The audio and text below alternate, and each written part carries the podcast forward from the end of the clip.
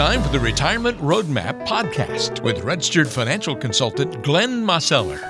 Another retirement roadmap coming at you. Walter Storholt here alongside Glenn Mosseller. He is the founder and president of Roadmap Financial Consulting and is a registered financial consultant with an office in Greensboro on Muirs Chapel Road. We're online at greensbororetirement.com, and that's where, in fact, you can schedule a free consultation with Glenn if you'd like. On the bottom of the page, just click the button that says just that and you can set up that time to meet if you've got questions about your own financial plan. On today's podcast, we're talking about fuzzy math. Are you doing some fuzzy math when it comes to your own investment and retirement planning? Because, quite frankly, a lot of investors and even some advisors fall victim to fuzzy math because some people think, you know, just a good guess is probably good enough to get them through these different retirement planning situations. But I'm going to ask Glenn to show us why that's not always the case.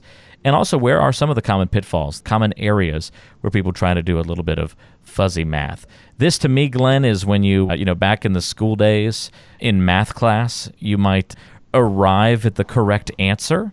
You know, maybe it was in algebra or calculus for those of us who, you know, got to that level and you'd know the right answer, but you know, it was one of those classes where you had to show your work and you know you couldn't properly show the work for how you got to that answer.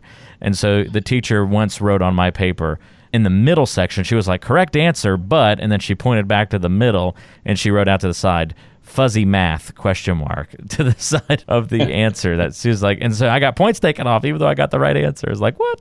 But i was. I was doing some fuzzy math. I was relying on the calculator to answer a couple of questions for me rather than showing some of the work by hand. The consequences of that a couple of points off on a test the consequence of you know having fuzzy math with our financial plan could be much greater than that. One example here would be with mutual funds.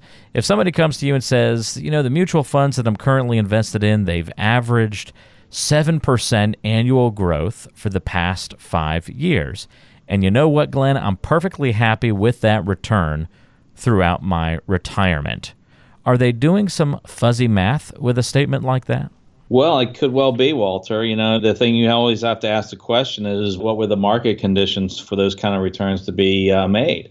And are they likely to persist throughout the retirement? Are there going to be some cycles of ups and downs? And, you know, and history serves as a guide. I mean, we know that the past does not necessarily equal the future, but at the same time, we do know that there's ups and downs you know throughout the economic cycles and you're not going to necessarily have a consistent pathway year after year after year you know for 20 25 maybe even 30 years. And so you have to start thinking about well you know what is the likelihood of this you know happening again and again? How much do i need to draw out of these accounts? Am i going to be subject to having to take money from these accounts if we're in a down cycle? You know all those things start to play into whether or not you know you're going to have sustainable retirement and cash flow throughout retirement if you are just banking on so to speak things continuing year after year as they have over the last couple years yeah, it's a good, I think, a good way to look at that situation. And a lot of people, it's, again, some of these statements I'm going to throw out, they're not necessarily wrong, but it's like that math example. You're doing the math a little bit differently to get to the answer. And in these situations, that can actually end up affecting the ultimate plan. We see this also with Social Security, right, Glenn? I mean, there will be people who say, I think it's definitely best to wait until I'm 70 to start Social Security so I can get the biggest monthly amount possible. Again, that's a factual statement, but not necessarily the right way to do the math for your situation. Well, that's right, Walter. And this funny thing is, when you start talking about Social Security, you'll have folks on the other side will say, "Well, I'm going to take it as early as I can because," and they'll give you the reasons why. Is is that well, it's going to take me so many years to catch up, or I'm not sure if it's going to be there, and and all these other things. And so again, you have to really start looking at well, what is your particular situation? You know, if you're going to wait until age 70, then what's going to be your source of income? You know, leading up to that are you going to continue to work? If so, is it going to be full time or part time? Do you have other resources that you're going to draw from? Are you going to start taking a pension or start taking money out of your 401k or your IRA? Or, you know, is your spouse going to continue to work and then you're going to wait a few years and then turn on, you know, your Social Security as well as, as maybe, you know, start taking money out of your retirement accounts? there's a lot of variables there, and, and it depends upon what resources you have and what your expectations are for retirement and what your needs are and those kinds of things to know whether or not that's going to be the exact right time for you to take Social Security, or maybe, you know, in some cases, it might make sense to take it a little bit, you know, earlier. And like I say, if you're a married couple, then it should be coordinated. Sometimes you end up having, you know, both people wait, and then sometimes you have one person take it early and the other person wait it really just depends. And you, you want to just be careful of drawing those conclusions and just assuming that there's a one size fits all because that's very rarely, if ever, true. Yeah, it's another good one to I think think about to ponder on a little bit. Are you doing some funny math when it comes to your social security situation? Because sometimes the obvious answer is not necessarily the correct one for your situation. Something else you might hear, Glenn, is when somebody says, "You know, I'm currently saving for retirement, but I don't really need to do that once I actually retire." I'm not going to need as much income in retirement as I do now. And they use that as the justification why they can kind of stop saving right?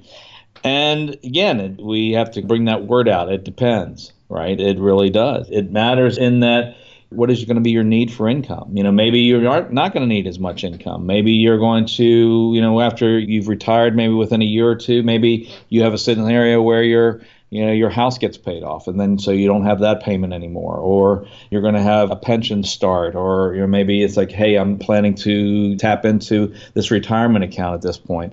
But you really have to do an analysis of where you are and really also think about the fact that you are no longer going to be earning new dollars and is there going to be a role that inflation plays? You know inflation's been relatively tame in the last number of years but as we look forward it's looking like we're going to have more and more rising interest rates, and that will probably bring about more and more inflation. And so you have to really look at a variety of factors before you make the determination that you might not need as much as you need now because oftentimes a lot of folks think that that's true but it turns out not to be true because there are other things that pop up sometimes it's you know hey you start living a little bit more you know lifestyle in retirement you start spending a little bit more money maybe taking a few more trips and suddenly you say, gosh, I'm spending more money than I thought I was. You know, is, is this sustainable? There's a lot of factors in there. There might be, you know, health concerns or long-term care concerns. And so when you start really thinking about, well, what are all the different scenarios that can happen? You want to make sure that you have significant resources to cover you in all of the different scenarios that might come along and, you know, give you the lifestyle and the protections that you want to have, you know, throughout your retirement life. Yeah, it's a really good point there, too, Glenn. So be careful if you are thinking you're going to be able to just turn off the savings engine when you retire. On the surface, that sounds logical. You save and save and save and save so that you can spend in retirement, but there's no reason you can't continue to save when you get to those years as well. And Glenn laid out some of those reasons why for you.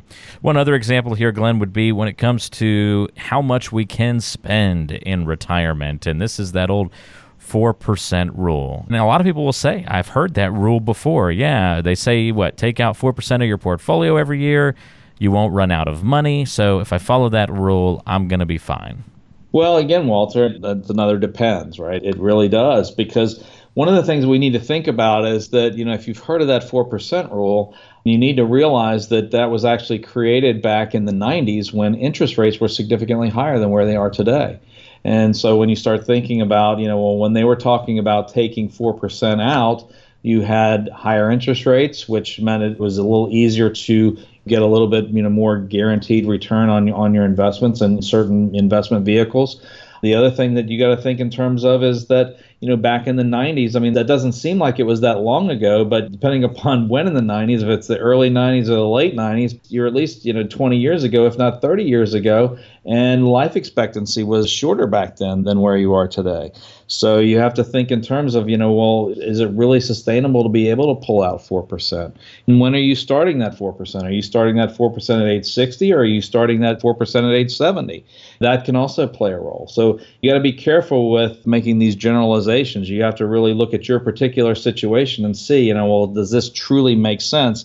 And is this a good strategy, or is this just something that you kind of hear out there in the you know, on TV and you know, in radio, or maybe you read it in a book, but there's not all the detail that needs to be there to help you know whether or not that that's going to be something that you can rely upon in your case. All great examples here today, Glenn, and it's such an important topic because this is kind of falling under the umbrella of the things that we don't know we had wrong, right? I mean, this is, we think we have the right answers and we're actually off base. And that's almost dangerous than not having an answer at all. Well, you're right, Walter. You know, I mean, it's what we would call a blind spot, right? I mean, you don't know what you don't know. And so, you know, if you start making conclusions on incomplete information, that can lead to, you know, finding yourself in a place that you don't really want to be. And you've really got to explore and say, you know, hey, am I taking everything into account? And of course, you know, it's impossible to take every single last thing into account in every situation because there's always going to be some element of unknown.